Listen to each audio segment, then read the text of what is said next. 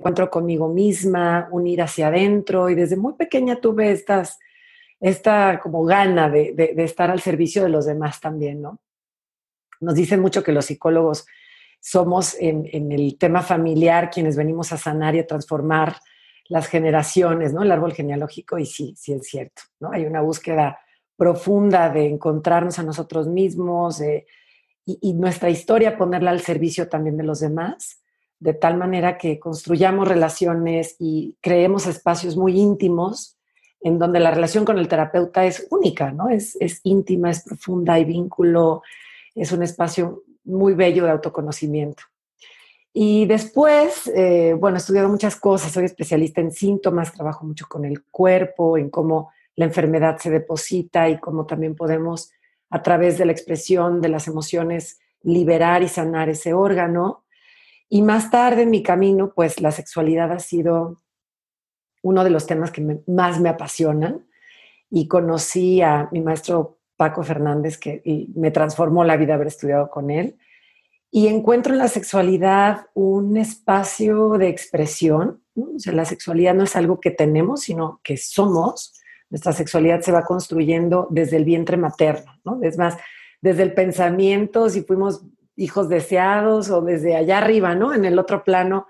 Y la sexualidad está desde el día en que estamos concebidos hasta el día de nuestra muerte. ¿no? Va, va plasmándose, va llenándose, es nuestra forma de expresar, es nuestra forma de encontrarnos con el otro, es lo que nos empuja ¿no? a, la vida también, la energía sexual es lo que hace que existamos. Entonces, es maravilloso ese camino, ese estudio. Y pues bueno, eh, tengo una página, he hecho muchos podcasts, mi, proyecto se llama Haciéndole a la mamá, y este proyecto surge también después de que me convierto en madre con la intención de tener un, espacio de contención para las mujeres cuando se convierten en mamás. ¿sí? No tanto de crianza ni de cómo atender a los hijos, sino más bien de cómo atendernos nosotras como mujeres. ¿Qué le pasa a una mujer cuando decide convertirse en mamá? Qué le pasa a una mujer en esta transformación, porque es, hay, un, hay una pequeña muerte ¿no? de nosotras, de la vieja mujer que fuimos y la nueva construcción a partir de una maternidad. Entonces surge este proyecto con, con mi ex socia, que ahora ella ya no está, me quedé yo con, a cargo de, y, y hago podcast y entrevistas y cursos y talleres. Entonces, pues esto es un poco de mi historia. Maravilloso. O sea, nos encantaste como, como presentaste las cosas y muy femenino, muy maternal, ¿no? Y esto de acercarnos al cuerpo, que también es lo que hacemos con las meditaciones y el mindfulness, como volver a estar más a la escucha de, todas las sensaciones, de nuestra voz interior, de la sabiduría interior, ¿no?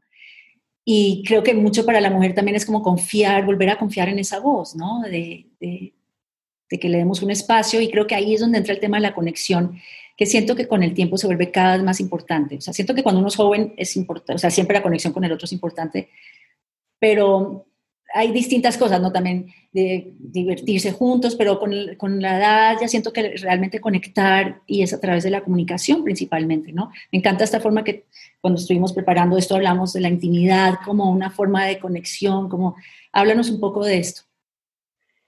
Pues ¿Qué, nos va pasando? Eh, pensando en la sexualidad es, siempre tenemos la gana del encuentro con el otro, ¿no? O sea, la otra edad se le llama. Entonces, pero ese espacio va a pasar siempre que nosotros tengamos un espacio interno con nosotras mismas, ¿no? Y cómo se va construyendo con, mucho ir hacia adentro, con muchas preguntas de quién soy, qué necesito, qué me gusta, eh, dónde estoy parada, ¿no?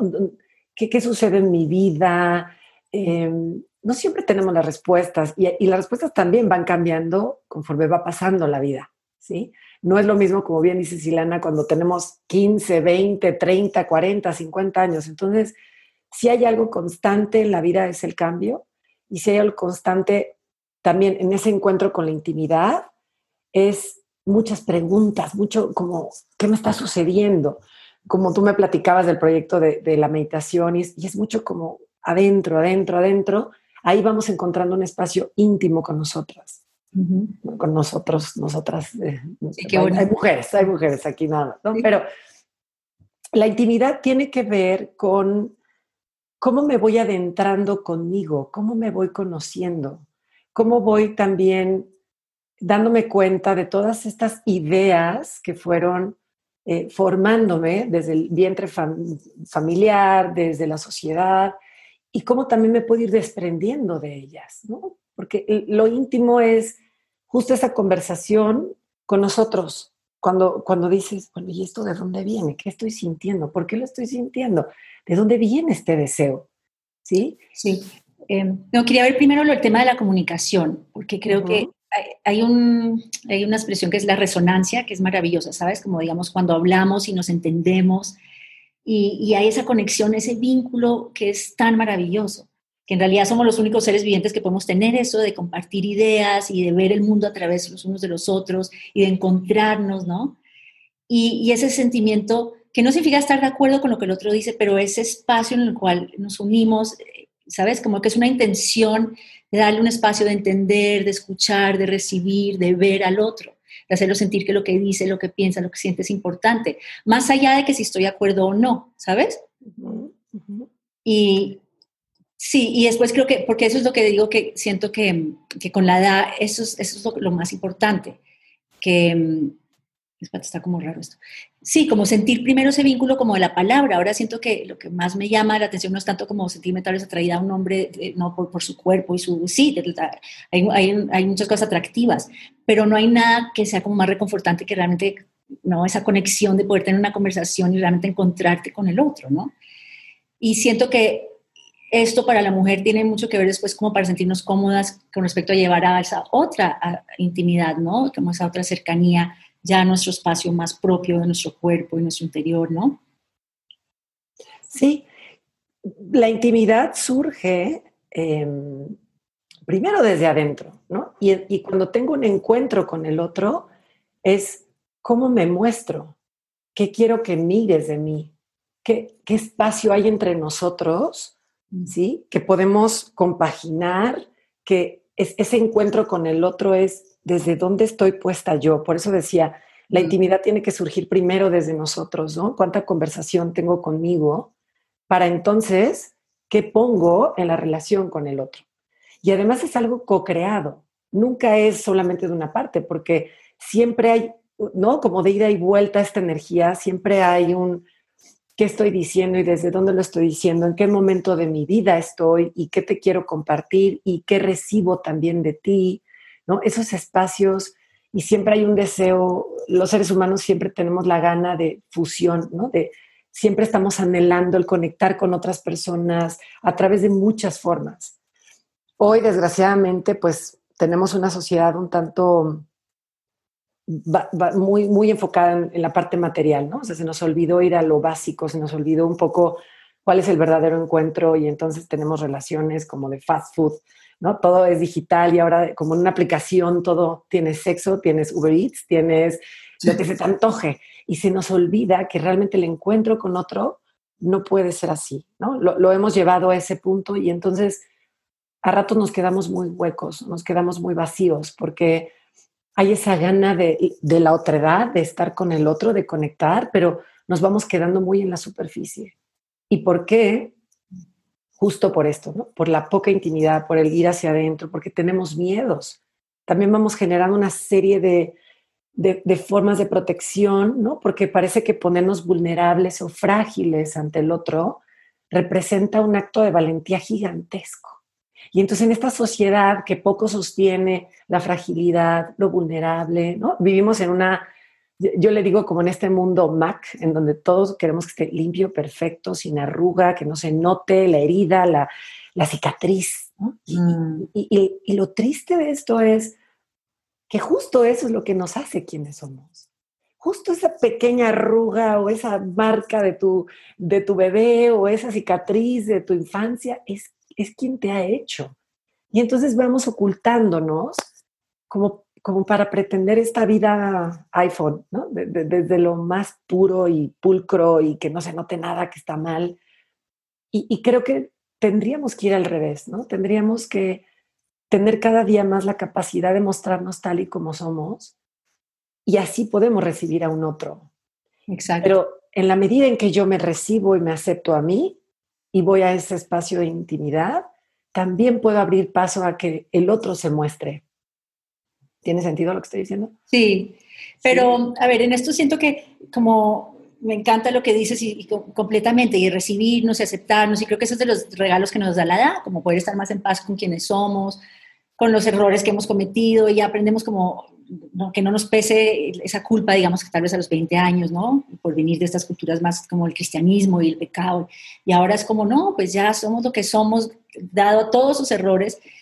Y, y entonces, ay, ¿qué era lo que te iba a decir? Sí, como tener esa, volver a encontrar esa libertad de expresión, ¿no? De, de la paz de quién soy. Pero a ver, la esencia era, para mí es importante la conexión, pero para el hombre, o sea, para la mujer es importante esto y para el hombre, o sea, es que creo que hay esta noción, y, preparando esta, busqué como ciertas charlas con sexólogas y era curioso porque todo era sexo, sexo, y era como, no, pero eso no es, ¿no? Ese, pero sí veo que hay una cuestión de que hay, yo creo que yo lo he percibido y siento que el hombre, para el hombre es más importante la sexualidad, para el hombre la conexión eh, con el cuerpo y, ese vínculo. Eh, cuéntanos un poco de esto, ¿es cierto o no? ¿De qué forma es distinto? ¿Qué es lo que realmente buscamos, necesitamos ahí? Ok, me encanta lo que estás diciendo porque esta es una creencia. O sea, socialmente se ha dicho que las mujeres no somos sexuales eh, hablando como de la relación sexual per se, ¿no? El, tema del encuentro sexual. Y que los hombres son súper sexuales. Esto es un mito y esto es una completa mentira. Hombres y mujeres tenemos líbidos distintas, ¿no? Nuestra energía de, sexual puede ser igual de intensa en un hombre, en una mujer, e igualmente baja en un hombre o en una mujer. Eso se construye por muchas cosas y también porque naturalmente eh, tenemos una energía así. Pero se nos ha impuesto a la mujer, eh, no, nosotras tenemos que ser como recatadas, ¿no? Nosotras no podemos sentir esta energía. El erotismo no está como muy bien visto, ¿no? O sea, eh, en el matrimonio no puede haber esta diosa sexual de encuentro porque eso está destinado para otro tipo de mujeres, ¿no? Todo esto son prejuicios sociales es, algo que se nos ha venido imponiendo y es el discurso que, está sentado, ¿no? Y por otro lado, a los hombres se les dice que tienen que ser muy sexuales, viriles, tienen que estar siempre dispuestos, ¿no? Y, también el hombre tiene esta carga enorme, ¿no? Yo veo pacientes, hombres que dicen, pues es que a veces yo no quiero y a veces quiero que me abrace y a veces solo quiero ser tocado, acariciado y de mí se espera este hombre como de porno style, ¿no? que para nada estoy ahí. Entonces decía, Franca, pero, pero traigo este peso, ¿no? Y luego hay mujeres que dicen, soy súper sexual y quiero vivir esto, y a mi pareja esto le sorprende, ¿no? O sea, ya en el espacio íntimo de un consultorio, te lo puedo decir, o, si rascamos en, el deep inside de las personas, no es real esto. Y, y podemos cuestionar mucho desde dónde mi sexualidad ha sido construida. Siempre eh, cuando yo trabajo con mis pacientes, digo, escribamos nuestra historia sexual, ¿no? O sea, y, eso no es las parejas que he tenido, sino cómo me construí, cuál es la relación con mi cuerpo, por dónde he experimentado, qué significa el sexo para mí, el encuentro con el otro. Y desde ahí hay una serie de detalles que podemos ver cómo nos han venido marcando, ¿sí? Todos, no importa el sexo, la preferencia sexual, tenemos el deseo de encontrarnos con el otro. Y el encontrarnos puede ser de muchas formas, en una conversación, en una danza, en una relación sexual, en una relación de pareja, en una relación abierta, en una relación ah, laboral también, ¿no? O sea, siempre hay este anhelo de fusión, ¿sí? Y, eh, pero no, o sea, con respecto como al deseo en sí, ¿tiene una vida o no? O sea, Siento, digamos que a los 20 años sí había como un calor dentro, era como una cosa como si, casi como si estábamos destinados a procrearnos en esa época. Y, creo, y después va cambiando, pero yo oigo mucho ahora amigas, como estamos como 45 o 50, diciendo, uy, que me da flojera, no tengo energía, tengo la libido baja, ¿no? Y unas le echan la culpa a la comida o al cortisol o al, ¿sabes? Hay una edad también natural y eso es donde siento también se desfasa a veces, tal vez la mujer tiene una edad y el hombre tiene otra o, o no, o estos no hay como... no necesariamente, aunque sí nuestro cuerpo, ¿no? Cada etapa, o sea, en la infancia tenemos una energía increíble, ¿no? Y mucha fuerza y, y sí, todo, todo el tema hormonal y nosotros estamos diseñados para en cierto momento de la vida perpetuar la especie, ¿no? Entonces tenemos este deseo, por supuesto que está natural, aunque no en todos. Ahora están surgiendo todo, todo los jóvenes eh, como intereses no de relaciones sexuales como tal, sino de otro tipo de conexión. Pero esto es una gran construcción social. También las mujeres se nos hace creer que a cierta edad tenemos más, los hombres también, y a cierta edad baja. Por supuesto, sí tiene que ver el tema hormonal, sí tiene que ver eh, el deseo, pero también es la relación que he construido con mi sexualidad. ¿Cómo me siento en este cuerpo? ¿Sí? Las mujeres por todos lados estamos bombardeadas de que no se te note la arruga, que no te veas no sé qué, píntate el pelo, te tienes que ver no sé qué, ponte el plástico, más plástico, más. Entonces es como, como si a rato nos sintiéramos avergonzadas de envejecer. O, y entonces, ¿cómo habito este cuerpo? ¿Cómo le doy espacio a este deseo? Porque a veces el encuentro no tiene que ser ¿no? esta, esta furia sexual, a veces es un acompañamiento, un sentirse. Ahora, lo erótico también tiene que ver en cómo huelo una flor, cómo me pongo la ropa que me gusta, cómo me pongo este, no sé, este perfume que me hace sentir, cómo me baño, cómo, cómo estoy viva, ¿no? Y presente en todos los actos de, mi día a día. Eso también. Bonito. Sí, exactamente. Y es que creo que ahí es donde, donde hoy día estamos un poco confundidos, porque sí, que es como si, si la sexualidad fuera el acto sexual y no, o sea, hay toda esa otra cosa. Creo que alguien tiene el, el micrófono encendido. Dame ver quién podría ser. Sí, creo que es Clara. Bueno, y, y en, el mindfulness también en este proceso cercanos al cuerpo, eso es, parece que hay estudios que se ve que aumenta el nivel de, también de placer que podemos sentir, porque estás más sensible, también el estar más consciente te lleva a comer mejor, el comer mejor, entonces pues no sé, te, estás nutriendo mejor, funciona tu digestión mejor, eso también aumenta ¿no? tu sensibilidad. Y después estar más en paz contigo también te permite estar más en paz con todas tus sensaciones, con tus emociones, con tus impulsos, como darte más libertad, porque sí siento que estamos muy condicionadas, como tú dices, culturalmente, ¿no?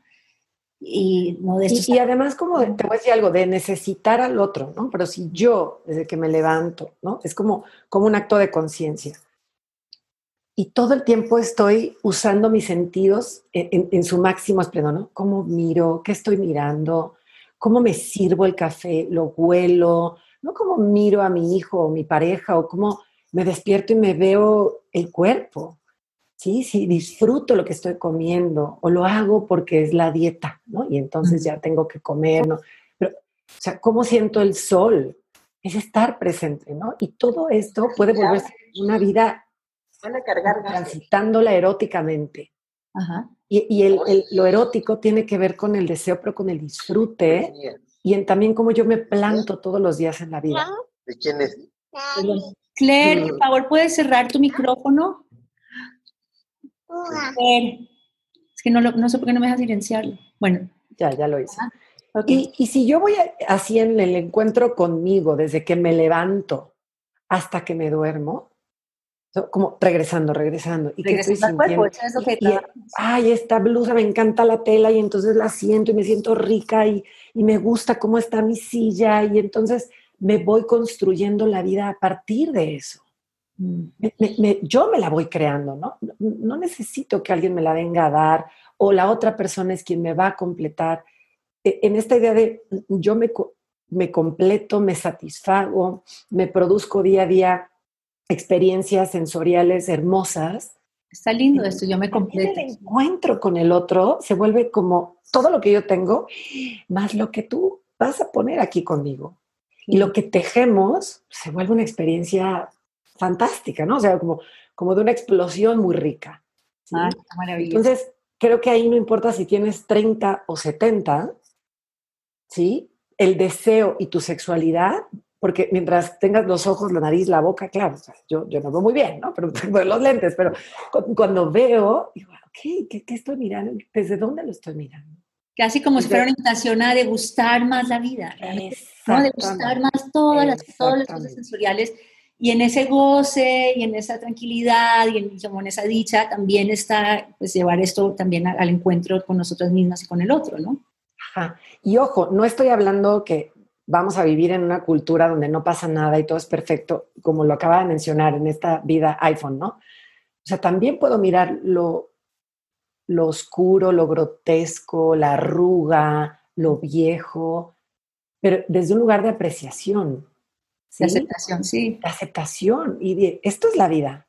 Y mirarla de forma mucho más completa. Y es como, ¿cómo voy transitando este camino todos los días? Y esto que tú dices tiene mucho, cómo miramos, porque a veces oigo la voz de mi madre, que es una mujer muy guapa, pero que cada vez que se montaba el ascensor decía, uy, qué ojera. ¿no? Y, a veces me miro en el espejo y veo y digo, uy, qué ojera, o sea, y después la panza y la panza, o sea, yo tengo su voz muy grabada y, esa, eh, como somos colombianas, y en Colombia hay un culto al cuerpo extraordinario, las mujeres aquí también, pero muy arregladas, muy cuidadas, ¿no? Muy cultivadas y, mm, o sea, es un nivel de exigencia extraordinario, ¿no? Y, y, hay, y esa voz naturalmente es muy crítica, porque es un nivel como no natural, no puedes estar en paz con que ahorita estás más relajada estás comiendo más, entonces lo llevas mal, o sea, es observar esas voces y familiarizarnos. Y ahora estamos haciendo hemos hecho un ejercicio en, el curso como de pedirle a las personas que nos digan qué aprecian de nosotros y te das cuenta cuando empiezas a leer cosas positivas, cómo nos cuesta recibir eso, porque estamos acostumbradas a tener toda otra dinámica con nosotras mismas y tenemos que como recrear un espacio en nuestro interior, en nuestra mente, ¿no? Para, para, para, sentir, recibir eso como parte de ese goce, también aceptar esta belleza como descubriéndola desde otro, desde otro lado, ¿no?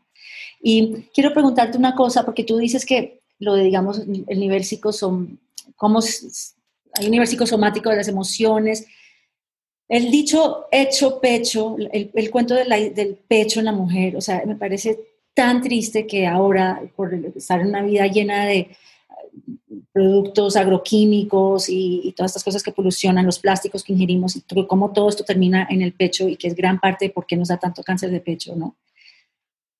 O sea, me, parte el corazón, o sea, algo que es como, somos mamíferas, así alimentamos, damos vida, esto nos hace, ¿sabes?, como creadoras de vida y que esta parte se esté viendo tan amenazada en tantas mujeres y que también tiene que ver con procesar emociones. Cuéntanos un poco, o sea, ¿qué, has visto tú de relación con el pecho y, mujeres que han tenido problemas en el pecho y emociones o cosas que guardamos? ¿Qué, hay, ahí?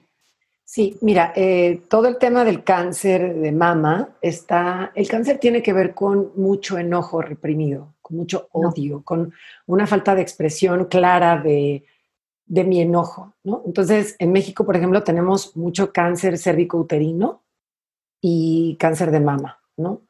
Justamente estas dos áreas son lo que nos distingue de los hombres, principalmente en términos del sexo, ¿no? El sexo es, naciste con una vulva o naciste con un pene. Entonces, ¿qué, ¿qué es a nivel simbólico lo que nos pasa? Es que estamos de alguna forma muy enojadas por nuestras maternidades, por nuestra feminidad, por nuestra forma de estar en el mundo como mujeres.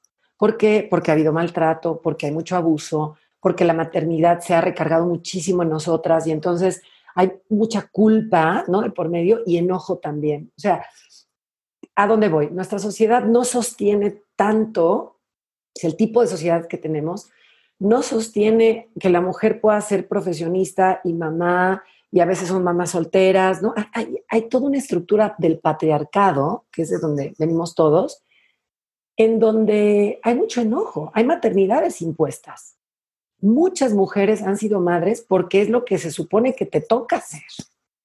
Aquellas que se atreven a decir no, y ahora, o sea, la gran voz que surge de toda la comunidad gay, eh, pero hay mucho rechazo hacia esto, ¿no? Entonces, hay cientos de generaciones que les han dicho, te toca casarte en una relación monógama y además heterosexual y tienes que tener hijos. Entonces, inconscientemente, muchas mujeres no han querido esto. Han tenido que renunciar a sus sueños, han tenido que renunciar a ellas mismas por la maternidad. Hay mucho cáncer de mama porque hay un gran enojo inconsciente las mujeres a veces les cuesta muchísimo trabajo poder reconocer que no era lo que querían realmente, ¿no? O que tuvieron que renunciar a su modo de trabajo o profesional o desearon muchas cosas que no se les permitió. Entonces, ¿y por qué uterino también? Porque es justo donde crece el bebé, es justo donde está representada toda la energía femenina y hay un enojo con esto. Entonces, es bien importante lo que estamos hablando, porque el autocuidado, el yo me hago feliz, el hago las paces, este es mi templo. Y mm. todos los templos son maravillosos, son hermosos, unos más distintos a otros, ¿no? Pero si yo veo como este es mi templo y para mí está bien ponerme un silicón porque eso me sentir bien, fine, pero tiene que venir de mí, no impuesto por la sociedad colombiana, ¿no? O sea, si a mí esto me hace sentir bien, perfecto. Si a mí me hace sentir bien tener el pelo largo, corto, tener 10 kilos un poco más arriba del peso ideal, el chiste es que tú estés contenta contigo. El chiste es que tú hayas decidido que quieres ser madre. ¿Y cuántos hijos quieres tener? Y también si quieres seguir con esa pareja. Pero para nosotras no hay tanto espacio. Hoy hay mucho, me encanta todo este movimiento feminista que empuja hacia que haya sociedades más equitativas, a que haya mismas oportunidades, que los hombres también figuren mucho más en la crianza, que también podamos decidir, no quiero tener hijos, o, mi camino no es este va a haber mayor libertad, va a haber menos enojo en las mujeres. Sí, también. Y, y, lo del enojo también creo que es muy importante procesar las emociones. total, total. Sentirlas, estar con ellas, estar más en paz con ellas, ¿no? Y ese es un trabajo muy lindo con nuestro tema no del mindfulness, y que, que nadie nos enseña cómo, cómo, poder estar con ello, porque apenas sentimos emociones tensas, incómodas, estamos reaccionando o con rechazo o, a ellas, ¿no? Con rabia, con ira, con frustración, con, con temor, en vez de poder entender, bueno, ¿qué, es esto que viven nosotras y cómo, cómo puedo estar con ello, cómo puedo procesarlo, cómo puedo entenderlo, cómo entiendo cómo, ¿no? ¿Cómo vino, por qué existe esto acá, qué pasó y cómo lo puedo sanar, o sea, cambiar la forma que nos relacionamos con él? Fíjate, te voy a decir algo. Nosotros en Gestalt llamamos el, el equipo eh, emocional con el que cualquier ser humano nace, no importa si estás en África, si en el Amazonas, en la Ciudad de México o en Medellín, nacemos con un aparato eh, emocional que le llamamos la matea. Y son las cinco emociones básicas, que es el miedo, la alegría, la tristeza, el enojo y el amor. Entonces, un bebé, ¿sí? sí. Ya lo puedes ver desde que nace que tiene estas emociones y la expresión de ellas es como sin filtro, ¿no? O un bebé cuando tiene miedo, eh, lo notas, cuando está contento, cuando siente el amor, cuando está triste.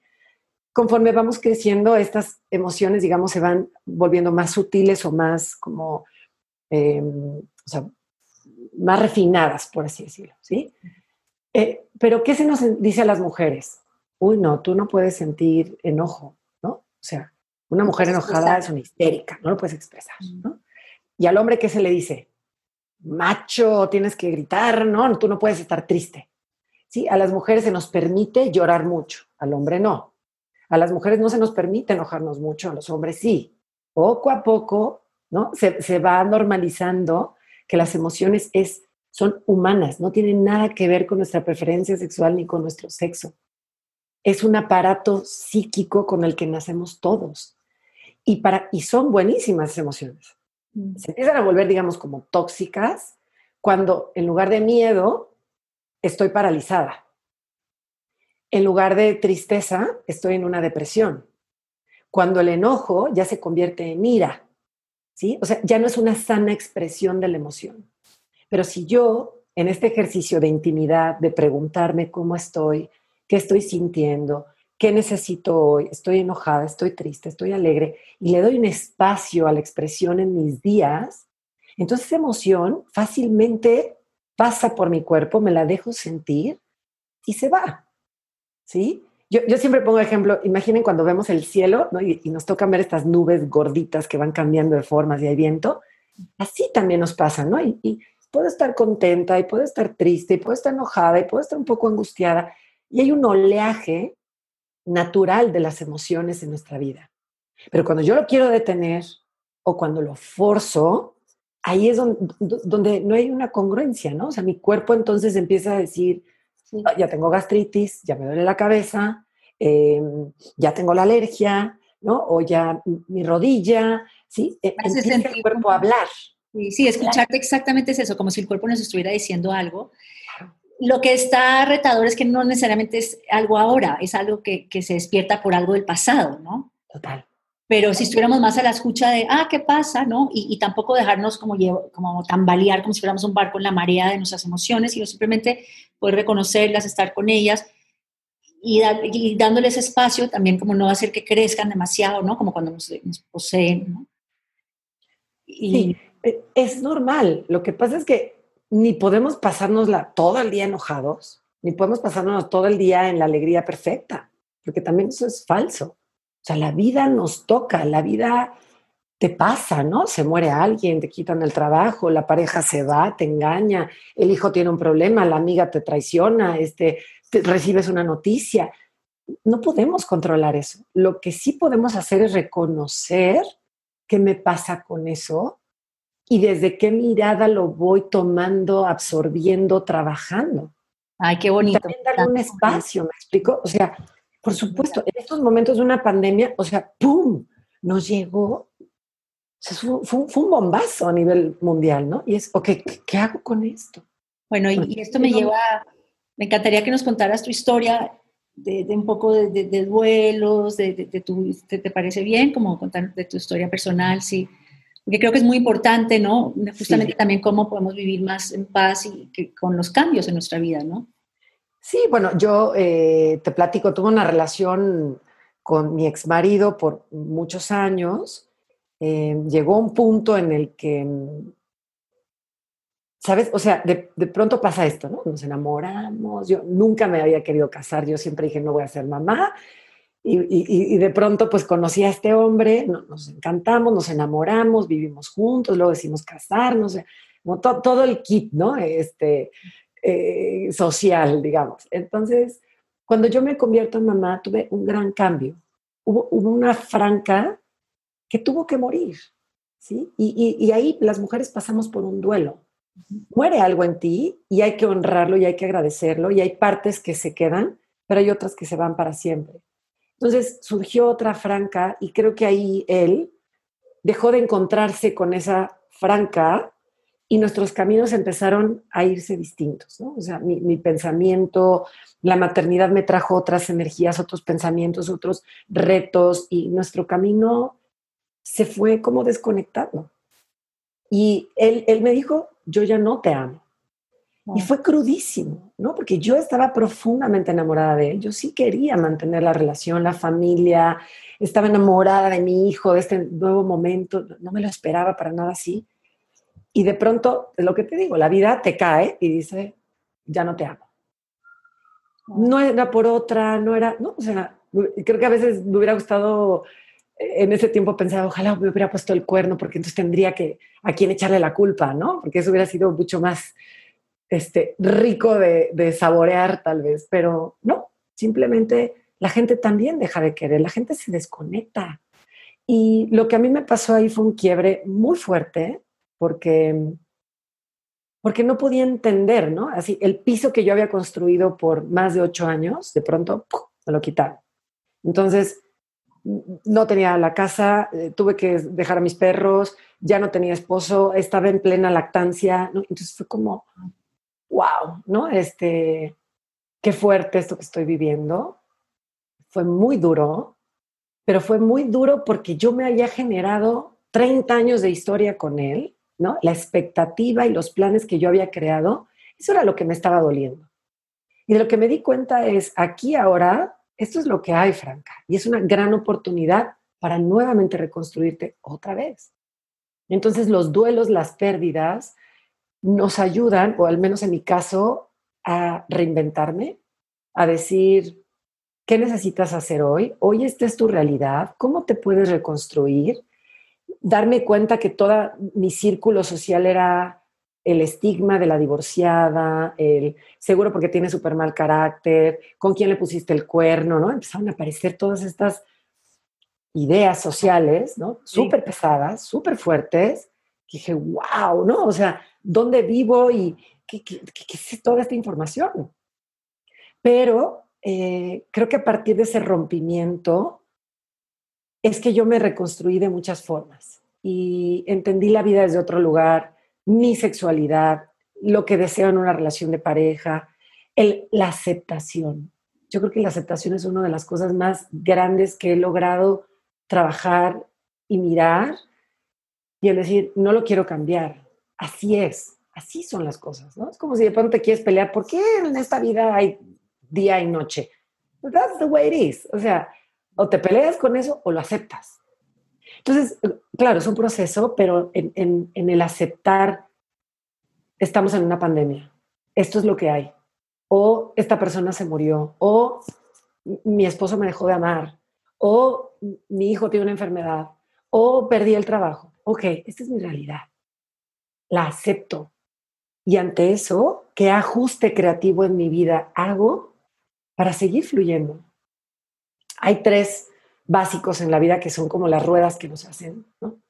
Y es eh, resistir, bueno, la resiliencia, muy importante, eh, la resistencia y la persistencia.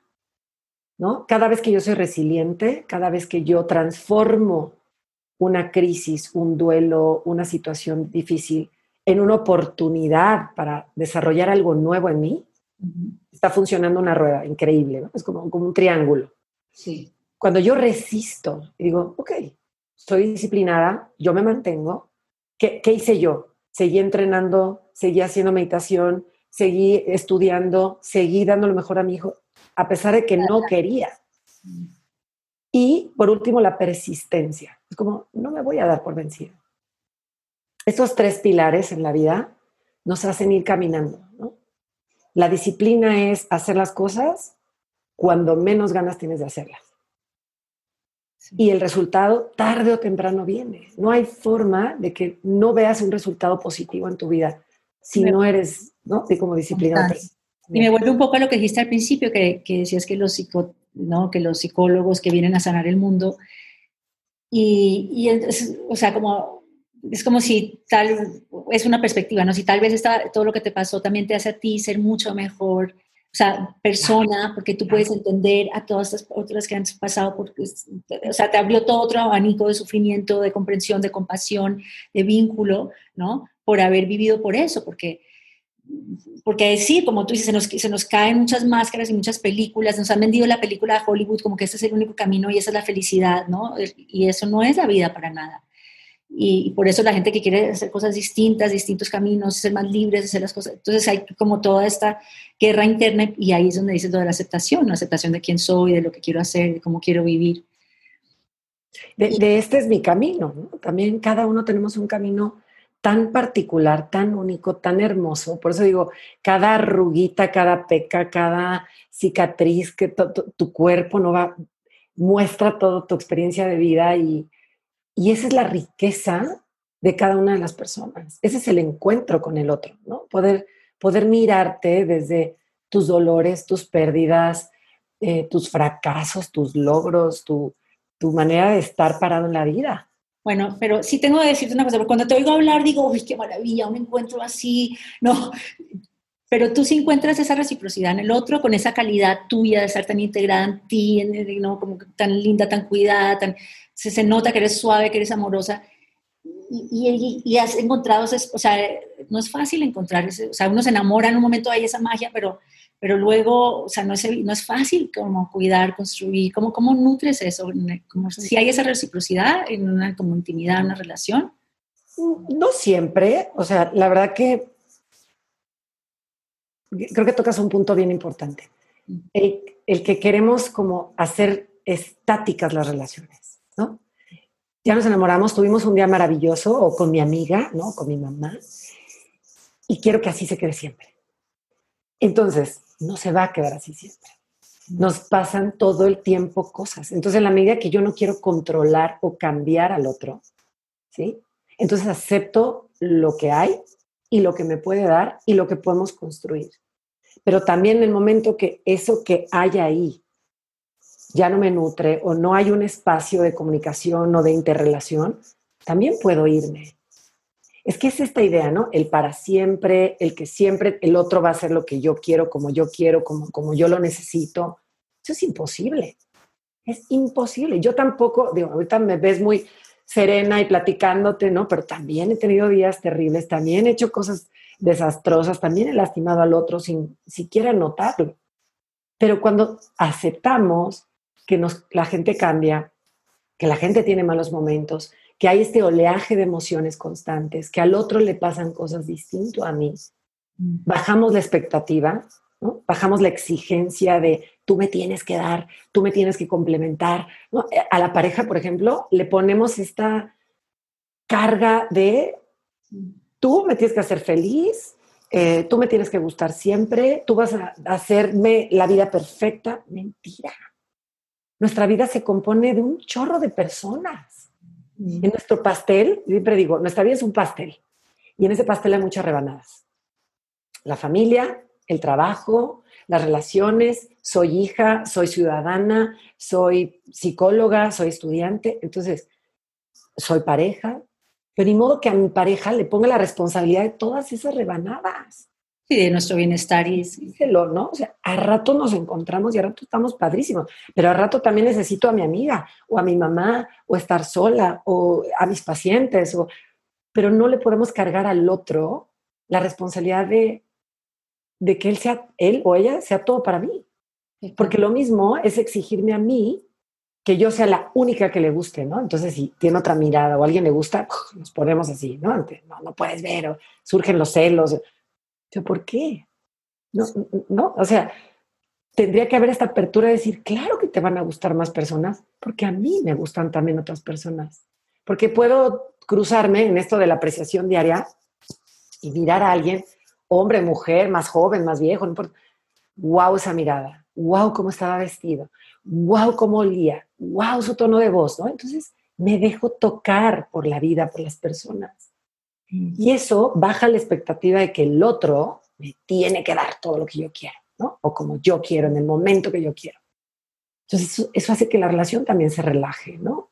Sí. Cualquier tipo de relación. Suena más sabio.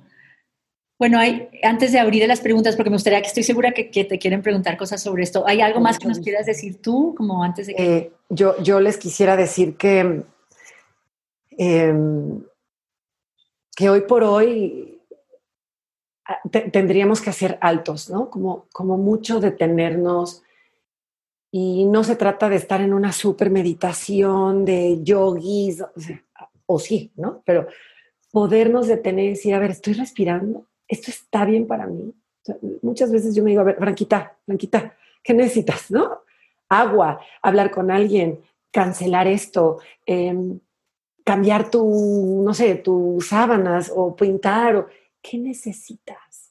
Pregúntatelo, atiéndete, consciente, enamórate de tu vida. Me encanta. Y desde ahí vas a conectar, les juro, les prometo, desde otro lugar con los demás. Porque en la medida que, ¿no? Yo me siento completo, digo, claro. Y entonces, antes una amiga me decía, tú te tienes que ver al espejo y decir, es una hermosa chingona. Y decía, ay, Yo digo, claro, cada vez que me topo conmigo, digo, ay, muñeca hermosa, preciosa, vas a tener un gran día. Hablarnos bonito, ¿no? Porque luego traemos adentro a un militar mala onda, juez asqueroso, ¿no? Disciplinadísimo, sí. horrendo. Digo, no, yo me voy a hablar bonita, soy mi mejor porrista yo en las mañanas me digo, eres una hermosa, vas a tener el mejor día de tu vida, estás radiante, mi reina, vas a romperla, ¿no?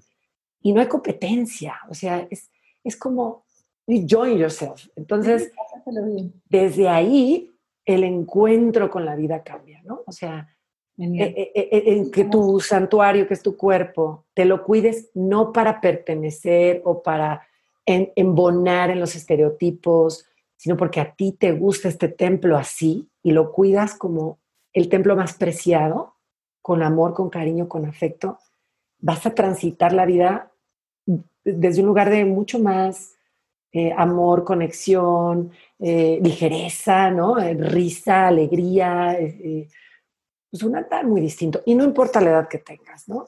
Yo, creo que ahí sí, la no, no importa. Nos queremos dejar Algo que les quería compartir. Genial. Bueno, ¿quieren, ¿quieren hacer una pregunta, Franca? Yo quiero agradecer, Franca. Espectacular, espectacular. Me encanta conocerte. Gracias, Ileana, Lana, por darnos esta oportunidad de integrarnos. Eh, bueno, oyéndote, yo tengo 63 años, nací en el año 57, el año en que las mujeres en Colombia pudimos votar. Eh, sí, en mi vida, mi vida, pues, eh, digamos, ha sido un camino recorrido, pero también liderado. Eh, mm, la primera mujer profesional en, en, una familia. Soy ingeniera civil, entré a una universidad donde no habían sino hombres. la, el primer profesor me dijo, ¿usted por qué no se va a cocinar? Y ese fue el primer reto, pues, para mí en, en esa época dura. Y bueno, he tenido un recorrido, tuve cáncer de cuello de útero.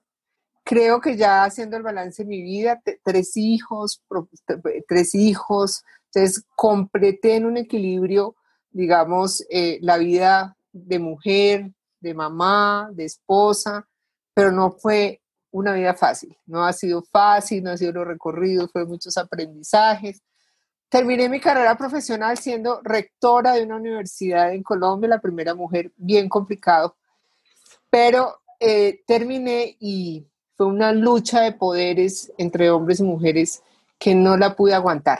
No, no supe cómo eh, la terminé, súper exitosa. Eso fue hace año y medio y me quise retirar y entré en depresión porque no supe manejar, digamos, esa situación, a pesar de la edad, de los procesos, ese reto eh, del hombre machista, ingeniero. Tengo historias, muchas historias. Esta pandemia me ha dado el regalo de conocer a Ilana y de poder entonces de poder entender un poco cuál es el contexto y poder empezar ese reconocimiento en mí, porque yo salí de, esa, de ese proceso de rectora, reconocida en la universidad, reconocida por la ingeniería colombiana, reconocida por el, presidente de la República, por todo, pero desconocida por mí porque no lo pude manejar, no pude manejar esa lucha de poderes de los hombres machistas, eh, me, maltrataron, me sentí maltratada, me sentí, bueno, pero hoy, hoy, en este proceso, estos siete, ocho meses que he estado, volví otra vez como a renacer. Para mí la pandemia ha sido un regalo eh, de reconocimiento y de vida. Yo me han llamado hoy en día, y ahí la no le he contado, ya no solamente la ingeniería, sino la educación superior en Colombia me empezó a buscar, usted tiene que aportar, usted tiene que dar, y bueno, estoy asumiendo ese gran reto. Eh, sí, la relación con el otro es cuando empieza, la primera cosa es la relación conmigo misma, el reconocerme, el amarme, el, si no ha sido fácil, mi vida ha sido entre hombres, es increíble, tengo tres hijos hombres, un marido, un perro, trabajé con ingenieros, entonces ha sido una cosa, pero a pesar de todo ese camino recorrido, eh, mi, momento culmen no lo pude manejar, que eso es lo que me, me sacó un poco de la, ¿sí? Un poco de, de, mi equilibrio y de mi estabilidad, pero también ha sido un aprendizaje. Hoy en día reconozco el por qué, por qué me tanto látigo, por qué la perfección, y sembré, reconocí que sembré y dejé sembrado muchas cosas en, una universidad muy importante del país, de solo ingenierías, eh, y para la educación superior del país también dejé. Entonces, al haberme reconocido en este proceso estos siete, ocho meses de silencio en mi vida, porque en Colombia estamos totalmente aislados, en silencio. Esto para mí ha sido el mejor regalo de mi vida, el poder reconocer. Quiero agradecerte las palabras, me ratifican, me llenan de emoción y de poder entender muchas cosas que no me sacaron un poco de mi equilibrio como mujer, como profesional, como mamá, como pareja, porque pues culpaba un poco a mi esposo, me culpaba yo, los tiempos, pero realmente, realmente las mujeres tenemos un papel muy importante en la vida, en la, en la sociedad.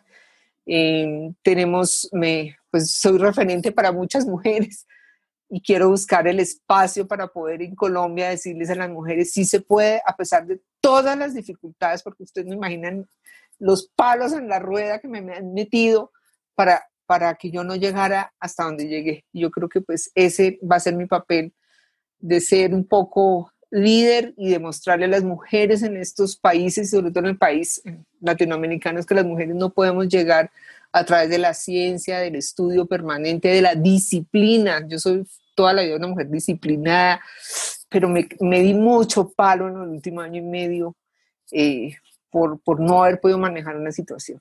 Entonces yo quiero agradecerles. No, me encanta oírte, Miriam, porque eres tan sabia, es una gran inspiración para nosotros. No, conocía toda tu historia, pero con lo que nos vas diciendo de cómo has llevado y cómo tienes tu relación y todo, es, siento una gran sabiduría en toda tu forma de ser. Y, y cuando te escucho decir no lo supe llevar, no lo supe llevar, me pregunto si, si en realidad sí lo supiste llevar con cómo era y que, y que ese, eso ya tuvo, tuvo su momento, ¿no? O sea, porque, o sea, te, te, invito a que lo mires de esta forma, si sí fue que no lo supiste llevar o, o que también realmente lo viste de otra forma, dijiste, bueno. Eh, yo, yo creo que me acobardé y no lo enfrenté.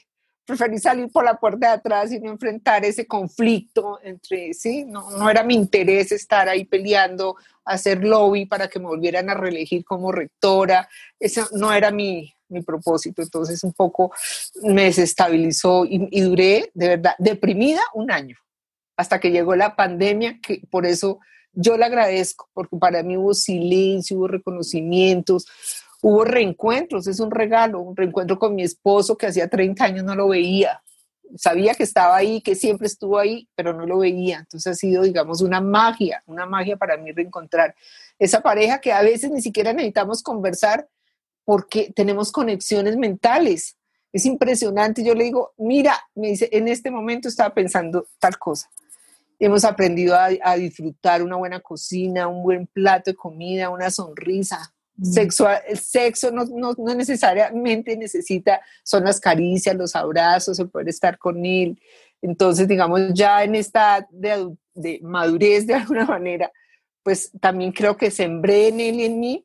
No ha sido una relación perfecta, no, ha tenido sus altibajos, sus cosas para arriba y para abajo, pero creo que se sembraron se ha sembrado durante, ha sido mi pareja desde los 18 años, entonces eh, también a pesar de que tuve mucha cosa, pero, pero digamos ya llegamos a un tipo de relación también afectiva, de relación, de compañía, de, eh, contar el uno con el otro, ¿cierto? Que a veces uno piensa que son las relaciones sexuales, no, ya, ya hemos entrado, a lo tuvieron que operar, eh, le tuvieron que hacer circuncisión hace seis meses, bueno, miles de cosas pero hemos logrado una, una relación de pareja que yo creo que también le agradezco a la pandemia poderme volver a encontrar con mi esposo.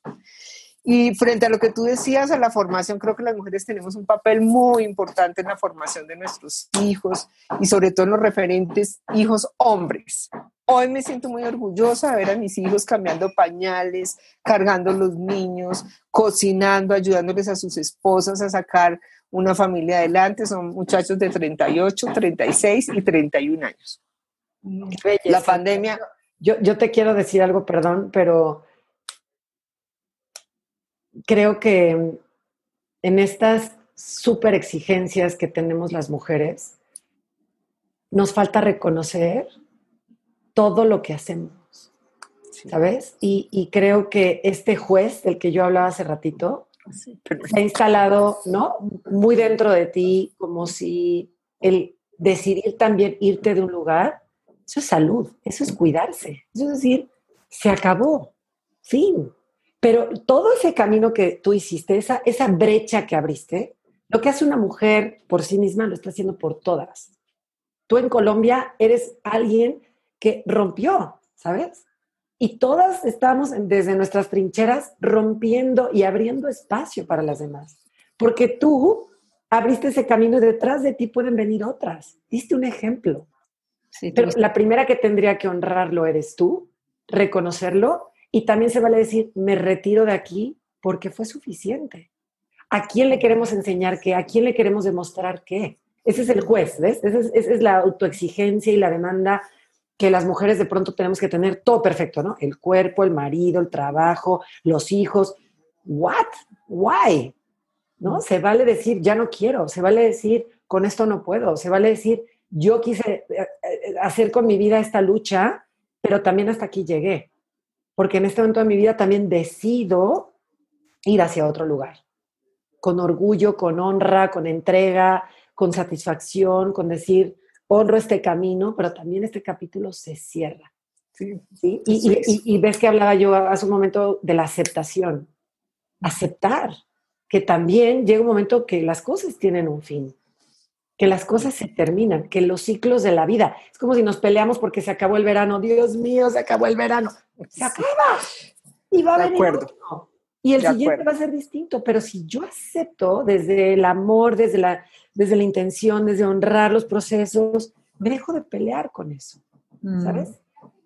Y yo de verdad te reconozco, gracias, porque tú abriste camino para muchas mujeres detrás de ti de verdad. Entonces, mira el gran esfuerzo que hiciste. Los hombres nacen en un mundo de muchos privilegios que ni siquiera ellos se dan cuenta que tienen. Nosotras estamos luchando pues por un montón y lo vamos a lograr. Como muchas, ¿quién fue la primera que dijo hay que votar? O hay, podemos correr, o podemos ponernos pantalones, o podemos ir a la escuela. Cada una de nosotras está haciendo una lucha desde su trinchera y cambiando el rumbo de este, de este mundo, de esta sociedad. Yo creo en ti, yo te reconozco y lo que hiciste por ti, lo hiciste por todas nosotras. Ah, muchas gracias, no. de verdad ha sido un honor, de verdad. Eh, estar hoy aquí, el poder reconocer, porque no, no, no, fue un camino fácil, pero sí el honor de cerrar el ciclo. Yo eh, tengo un espacio de honor en esa institución y renuncié a ella y ellos no lo entienden. Digo, ya cerré el ciclo tenía que cerrar el ciclo y decirles hasta aquí. Soporté 30 años de mucho trabajo, disciplina, cosas feas, cosas buenas, porque también a través de ese trabajo pude educar a mis hijos, tuve, muchas cosas, ¿cierto?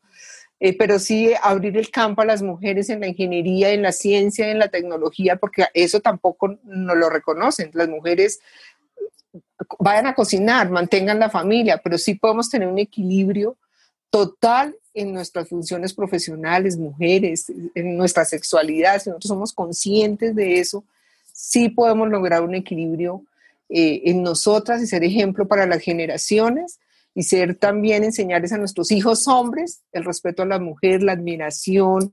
Mm. Eh, yo creo que para mí el ejemplo más grande es haber tenido tres hijos hombres que han sido, de verdad, han asumido el rol de hombre y han amado el rol de sus mujeres y de sus hijas ahora que, que acaban de nacer.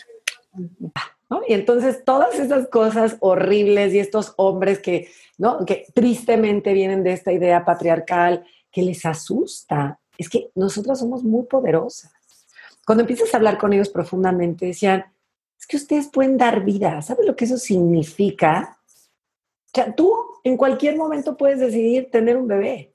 Nosotros necesitamos a una mujer. Y ese es el acto más increíble que se pueda lograr en este planeta. Diosas totales. Diosas totales, pero en el momento en que no es la diosa que te voy a aplastar, no es la diosa que va a competir, es la diosa que tiene un lugar de, dadora de vida, de crear. Nosotros tenemos esta magia, venimos así. Y ellos acompañan también. En el momento que dejamos de competir, de pelear, que cada uno tenemos un espacio, entonces dejamos de estar enojadas también. Pero por otro lado tenemos que empujar a que eso suceda, a no permitir, ¿no? Y entonces mojarrita enjabonada, si te molesta quién soy, si me vas a opacar, si me... Y, y, poderlo hacer con, con sabiduría, como decíamos, no con rabia y frustración, sino de darle expresión, dejar las cosas ser a través nuestro, ¿no? Y esa belleza. Y ese don de vida es don también de crear mejores circunstancias de vida en muchas formas, ¿no? Total. Y hablan desde sus carencias, ¿no? Los hombres hablan de su miedo, hablan desde su dolor, hablan desde su no saber conectar, el sentirse menos, quienes hablan así, ¿no? Porque e, e, este, este enojo, esta furia, este te quiero aplastar o no, no te quiero ver crecer, pues habla de un lugar de mucho miedo, ¿sí? E, es esta, esta violencia, debajo de ella está situado mucho miedo no, no, puedo con esto, no puedo, no puedo ante esta competencia, no voy a poder ganarte porque la idea que ellos traen es, tengo que ganar, tengo que competir, tengo que ser mejor, tengo... en el, cuando nosotros los miramos desde ese lugar, entonces hay una mirada de compasión, hay una mirada de decir, cuánto lamento que tengas que vivir así tu mundo interno. Pero no me hago parte de eso, ¿no? O sea, entonces creo un espacio de distancia, honro, lo miro, ese es tu camino y esa es tu manera. No la hago mía. No me engancho con eso. ¿Sí? Y, me encantan, niñas maravillosas, mujeres. Qué, qué, qué linda charla, qué inspirador. Muchas gracias. Solo leo los últimos dos comentarios. María Rosa, un lujo de mujeres todas sabias y orgullosas de, ser- de, de estar con ustedes y escuchándola. Ineus, un gusto escucharlas, en todo- ha sido todo un placer. Miriam, un ejemplo, un ejemplo inspirador. Enhorabuena de corazón. Ok, ay, pues qué lindo. No, rico, rico. Yo lo único, yo como la reflexión también es cuál es nuestro papel como mujeres formadoras de hombres. Es como mi reflexión, ¿sí? Cómo nosotros podemos eh, eh, impactar en la formación de esos hombres machistas, ¿cierto? Claro que la sociedad siempre los ha llevado muchos aspectos, pero como mujeres y como mamás, ¿cuál puede ser nuestro rol y cuál puede ser nuestro papel de mujeres formadoras de hombres? Tenemos mucha responsabilidad también en ello. Yo pienso que eso sería una buena... Sí, te voy a decir, es muy fácil, es muy fácil y Sí. muy complicado. Construyete a ti misma primero. sí, Si un niño crece viendo una mujer fuerte, feliz, alegre, que va por lo que quiere, que no está sometida, que dice, este es mi sueño, lo voy a lograr, está en una relación de pareja o también deja de estar en ella si no es algo nutritivo. Si un hombre crece viendo una mujer empoderada, feliz, haciendo lo que le gusta, ese es el ejemplo que le vamos a dar. perfecto, eso. es. Entonces, cuando tú te construyes, es el, todo el- los Dios es nuestra, nuestro espejo, pero en nivel 10, ¿no? Así en highlights. Entonces, ¿qué, qué van a mostrarnos ellos? ¿Qué le estamos diciendo? Si él se levanta todos los días y ve a una mamá contenta y la, y la ve movida y la, la ve haciendo lo que quiere, su arte, su cocina, su profesión, dándose a ella, cuidando su templo, dando cariño, tomándose espacios para ella, em, con sus límites, va a crecer viendo una mujer así. Es un gran... ¿Cierto? Sí. Entonces, te construyes tú, construyes al mundo. Cambiamos a las mujeres de este planeta, cambiamos al mundo. Cambiamos nuestra conciencia, cambiamos el mundo. Perfecta. Y Así es. construyes el mundo, me encanta. Así es, así es, me encanta. Y eso lo llamamos escribir. muy bien, sí, muy bien. Muchas gracias. Espectacular. Hoy estuvo espectacular. Sí. Ilana, muchas gracias. Franca, todas. Gracias. Gracias Zeus, por María estar. Rosa, Viviana, Natalia. Genial. Gracias, Ilana, por la invitación. Un gustazo poder compartir y pues espero que esto les sirva, ¿no? Sí. Compartir esto con ustedes. Sí, ok.